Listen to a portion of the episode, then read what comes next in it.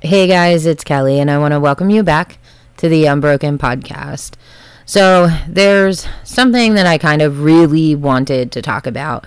I kind of shy away from a lot of personal things sometimes, and I'm starting to realize that maybe I need to get a little bit more personal with things. So, the sex trafficking world is a very ugly place and a lot of really terrible, horrific things happen. And I'm not going to go into detail about a lot of those things. But when I was in it, when other victims are in it, we have to detach the best way that we can. Obviously, for me, it was a little bit different because I was groomed from birth to be the perfect victim that wouldn't question anything. But during the sales, there was a lot of dissociation, a lot of detachment from, you know, basically just like feeling like I was leaving my body and emotionally not being connected at all because you have to in order to survive.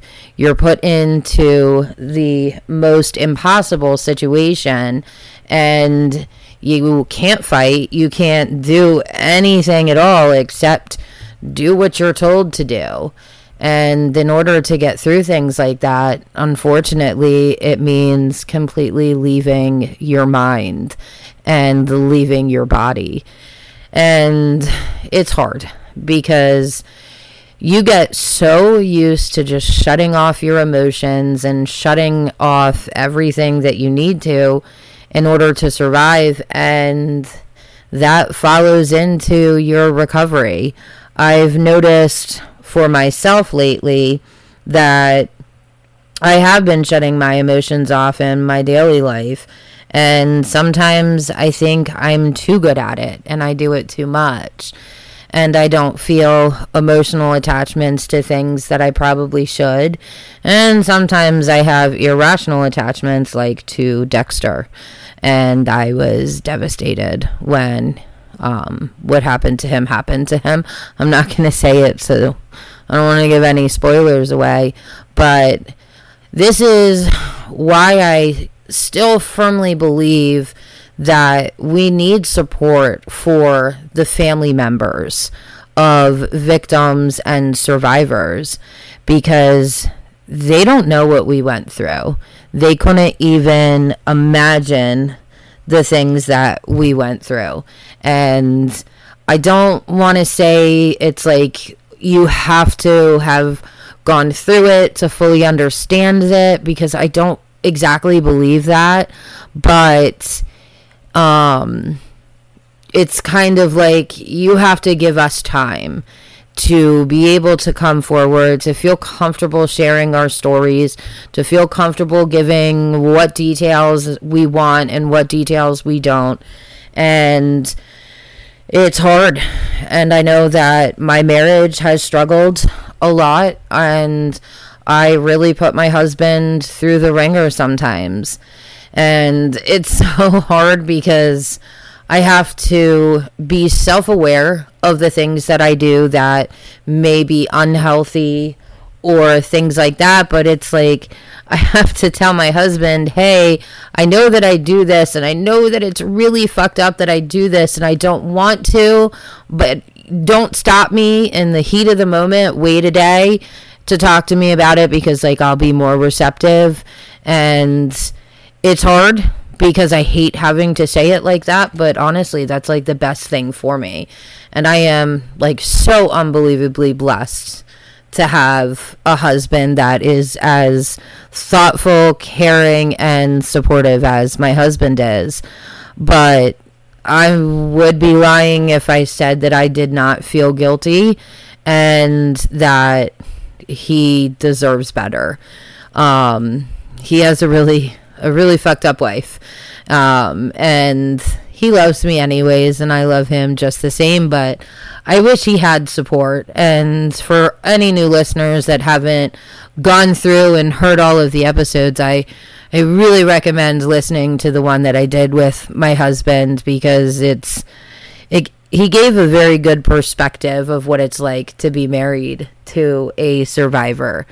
But I've worked a lot over the years with mothers, fathers, sisters, um, lots of people whose family members had been taken into sex trafficking.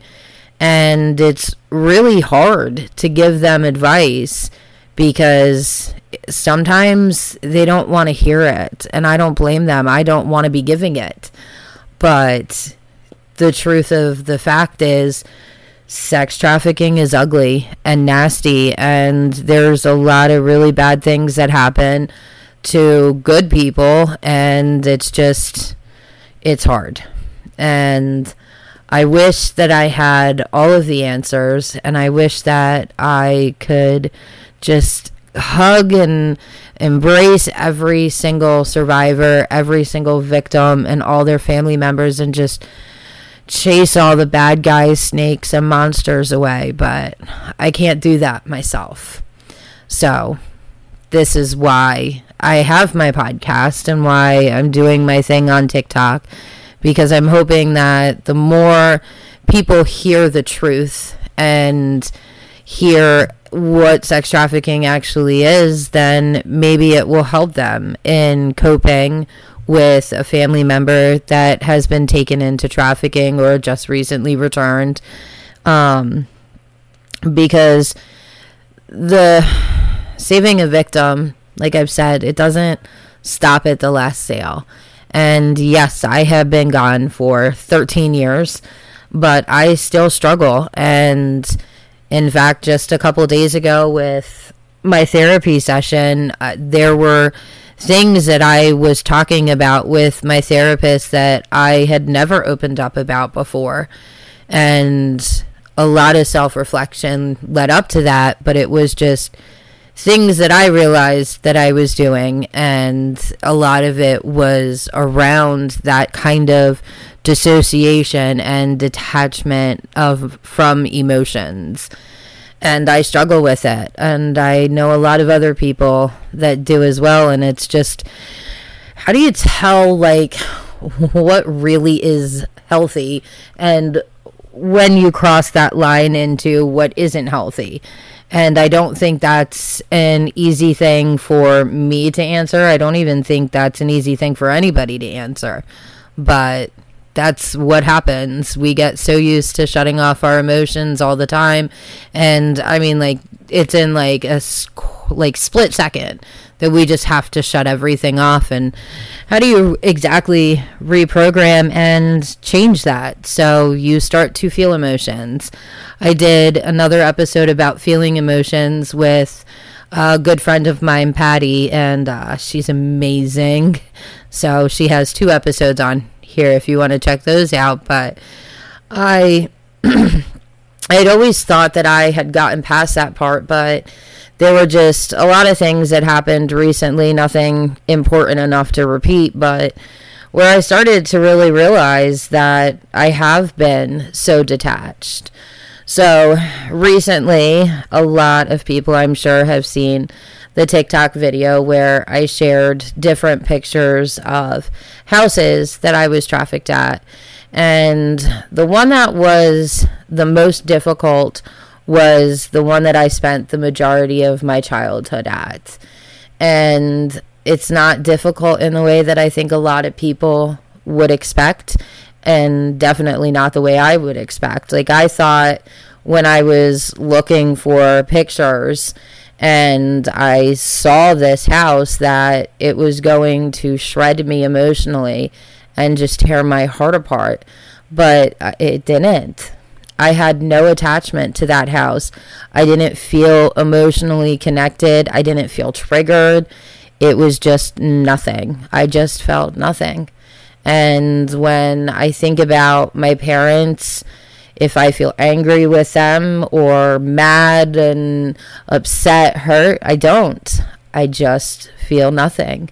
And it's a trauma response for sure, and probably a very good one, and something that I definitely need. But I remember asking my therapist, like, how long does this kind of thing go on before it sticks?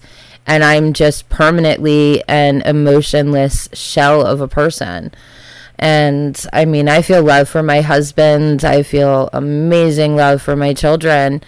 But it just, you know, gets to that point where you're sitting there one day and it's like, I don't want to say like the walls cave in, but you just kind of realize behaviors that you've had. And I think that's something that's important to talk about because I've been gone 13 years and I feel no attachment to my childhood home.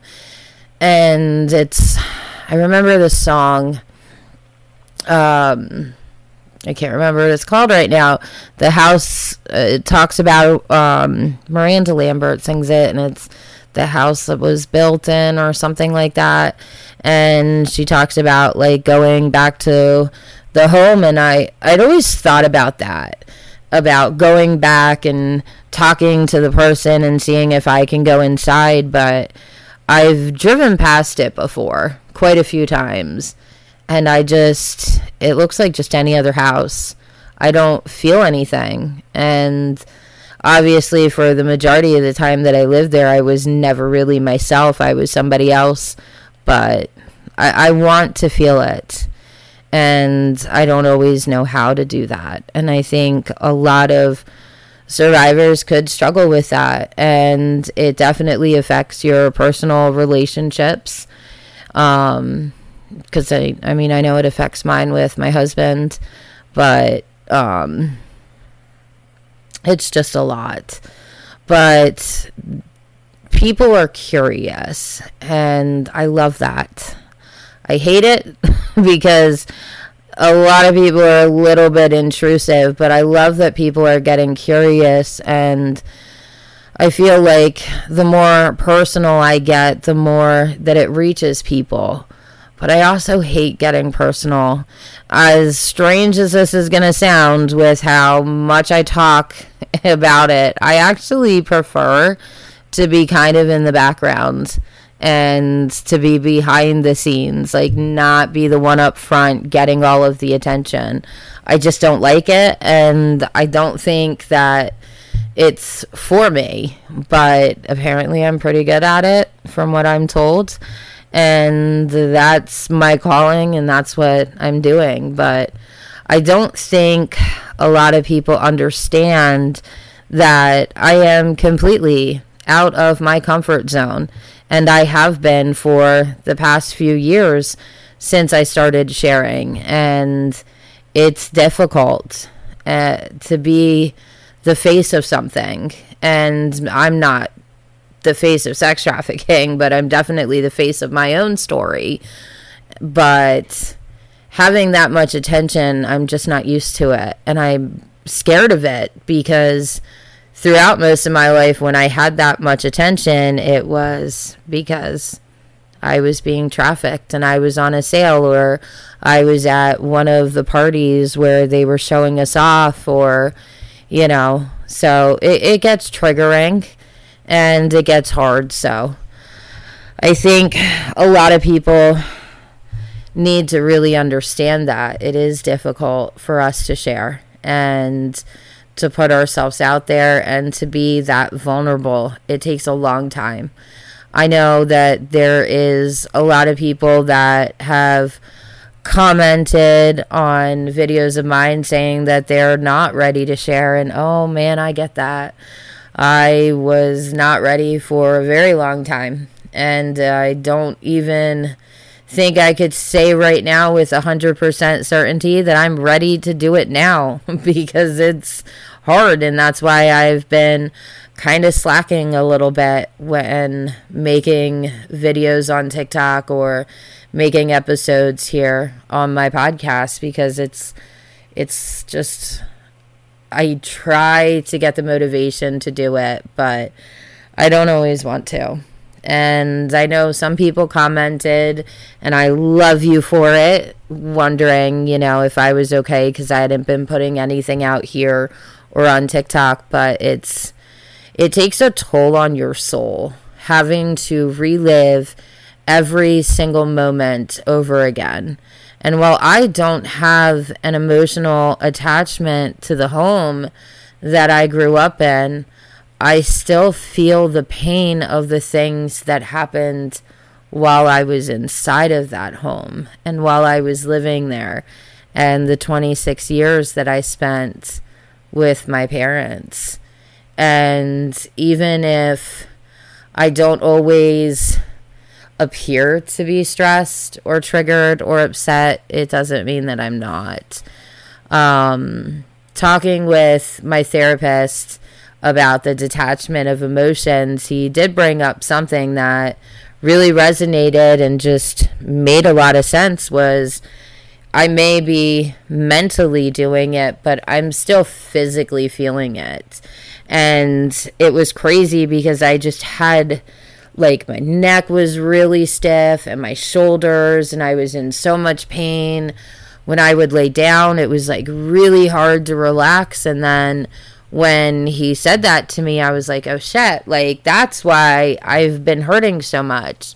I've had to shut off my emotions to make these videos and my body was still remembering and that was very difficult to kind of admit to myself because I want to feel like I'm past it and feel like I'm on the path to recovery and I'm doing so much better and you know everything in between. And I mean, I've definitely come a very long way, but it still hurts. It still hurts to go back there. It still hurts to think about it. And then I have my best friend that is never going to listen to this episode. And she's going through so much. And I feel so much pain. And I feel her pain. And I wish I could take it away and unfortunately, the only way I know how is to tell her how I did it. And that was just to shut it all off. And how do you say that to someone? And how do you get them to agree to do that? And it's, I mean, it's not something that obviously should be pushed on anyone, but it's a long road. And I think that we need to figure out a way to not only just support survivors, but to support their families and their friends and put out information eh, because we need support for the rest of our lives. But so does my husband, and so do my children. I have not told my children everything, obviously. I never would, but they have to live with a mother that had these terrible things happen eh, to her and it's difficult for them and I, I don't put guilt on them i don't put stress on them i try to carry my own cross but there are times where you know it, it kind of just sp- spills over and we need to be able to help them cope with us while we're coping. I mean, it's just like a big circle. Let's just say that. but, you know, my son is an amazing kid, and I keep things from him. Obviously, he's younger, but he senses things, and, you know, he'll come lay with me and watch movies and play Roblox with me and things, and it's great. I love it. But, we never want to burden the ones that we love. And when we do, we feel guilty. And on top of feeling guilty, we feel the trauma. And it comes in so many forms, you know, like my therapist said, it comes in body memories. And I've had um, I've had smell memories. I don't know what the exact like official term is, but I was talking with another friend of mine, and she's she remembered this one incident when she thought I was losing my mind. Um, I was doing lives a lot. It was on my older account before I lost it, and just like smack in the middle of the live on TikTok. I was like, oh my God. I just, I keep smelling something burnt. I keep smelling something citrusy and I keep smelling coffee. And it was driving me absolutely bonkers. But it was a memory. But all it was, was I was smelling it. And my husband was trying to help out and like candles and I have so many air fresheners throughout my apartment but it was it, it's crazy. It, it, really is that it, it can come to you like that. And after a few weeks of dealing with smelling that at random times and I, I didn't notice that it was because of something that had triggered me because I mean who really thinks about like getting triggered and just smelling weird things? But eventually I was able to get the memory open. It's definitely not something that I'm comfortable talking about um, not yet, anyways, but um, it was it was a very very hard thing. Um, I know for the longest time that my parents just always kind of tried to convince me that I was like them and I was evil and I could do all these horrible things to people. And that one in particular, um, memory was them forcing me to do something to make me feel exactly like I was them. And I can remember my father whispering in my ear, You are exactly like us. And that is a thing that does not go away very easily. I have, I guess it's hypervigilance where I just I want to make sure that I'm not like them and that my children aren't like them and my husband isn't and you know sometimes I look too deeply into things and sometimes I probably could look a little more deeper but I choose not to. But it is a fear of mine that I'm going to end up just like them. You know the things I've witnessed and seen and felt and experienced I don't know how I made it out and still have a soul and still have a heart to love again. But I feel like I take it for granted and it could just go away at any moment. And it's it's a scary thought. So I think it's it's really important. And I know I keep saying that and I'm trying not to repeat myself, but my words are just like leaving my mind um, kind of dissociating a little bit right now, but um, it's hard to explain that to my husband and explain that to other people that I just have this constant fear that eventually my heart is going to grow cold and I'm just going to be this emotionless, soulless shell. And I don't I don't want to hurt anybody.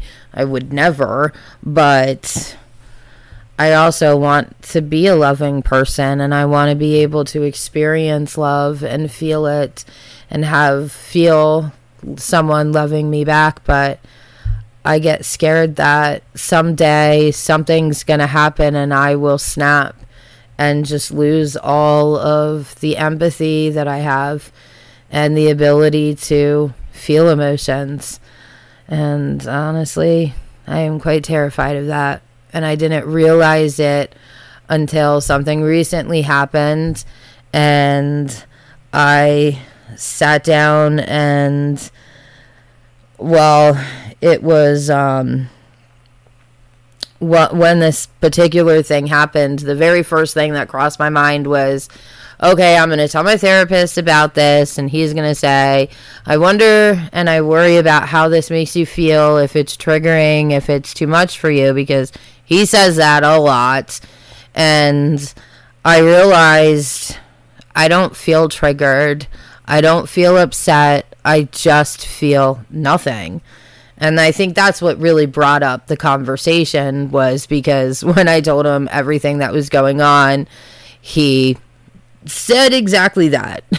and I told him I had already thought that he was going to say that and that I've already come up with my answer. But I know I'm kind of babbling, but my mind is all over the place. I'm so exhausted. I've been weeding through comments on TikTok. I've been doing meetings and talking with a lot of people and I love doing it. It's what I've always wanted was for people to hear what sex trafficking was. Not necessarily hear me, but to hear what the truth was and to want to know what it was. And it's it feels like it just all happened at once. I had like my little following on TikTok and the subscribers and listeners here, but it was just like out of nowhere. I posted that video and it was just like, bam, everything's happening now. And I wasn't prepared. I never thought that video was going to go viral. I thought uh, it never did. And it went quick. But I'm so thankful to have this outlet to just sit here and be able to talk things out. Sometimes I am talking and I realize a lot of things as I'm talking, and when I get done and publish, I have to kind of sit back and be like, whoa. Did I really say that? Do I really feel that? Like it's it's a ride for sure. But I'm gonna I'm to try my hardest to stay as happy as I am and as loving as I am and keep fighting the fight because we're going to end sex trafficking. We have to. We got to protect our kids and our kids' kids, but we have to do it the right way. And unfortunately, finding out that there aren't as many resources as there should be is very disheartening. I had to call the human trafficking hotline the other day and was on hold for over an hour just to be hung up on. And when I did text messages, I can't believe the things this person said to me. Uh, the advice that they gave was terrible. So, real quick before I go, if you believe that someone is being human trafficked, whether it's labor trafficking or sex trafficking, do not approach the victim. If you have an opportunity, like where they're in the bathroom or something like that, and their traffickers are away from them, yeah, sure, ask them if they're okay. But be prepared for them to say that they are okay and that they're not in any trouble because a lot of times they don't know that they are. When I was a child, I had absolutely no idea. And I would have told anybody that, nope, I'm fine. I'm with my parents. Like everything's cool. And you know, that's why it's best to report these things and get the authorities involved because they really know how to handle those kinds of situations. Also, if your family members are in trafficking, as hard as it is, don't try to contact them because it will put them in danger. And when there was a lot of people getting suspicious about things that were happening to me, I was moved to another state with people I didn't know in the ring. And the most horrific, horrible things happened in that house. So, as hard as it is, don't oh, contact them. If they reach out to you, and understand that they had a split second to do it. So, just answer simply answer okay, thank you, you're welcome, things like that. Like just very simple, not to tip them, you know, the traffickers off that they were reaching out. And protect your kids. But don't think that that protection stops the day that they turn 18 because they can still be targeted.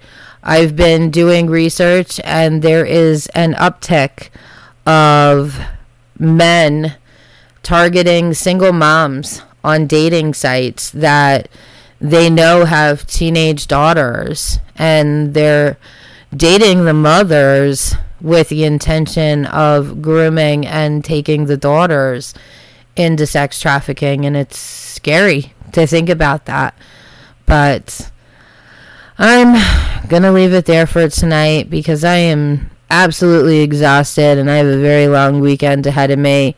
Um, anybody that's going out to DC for the march tomorrow, please be careful.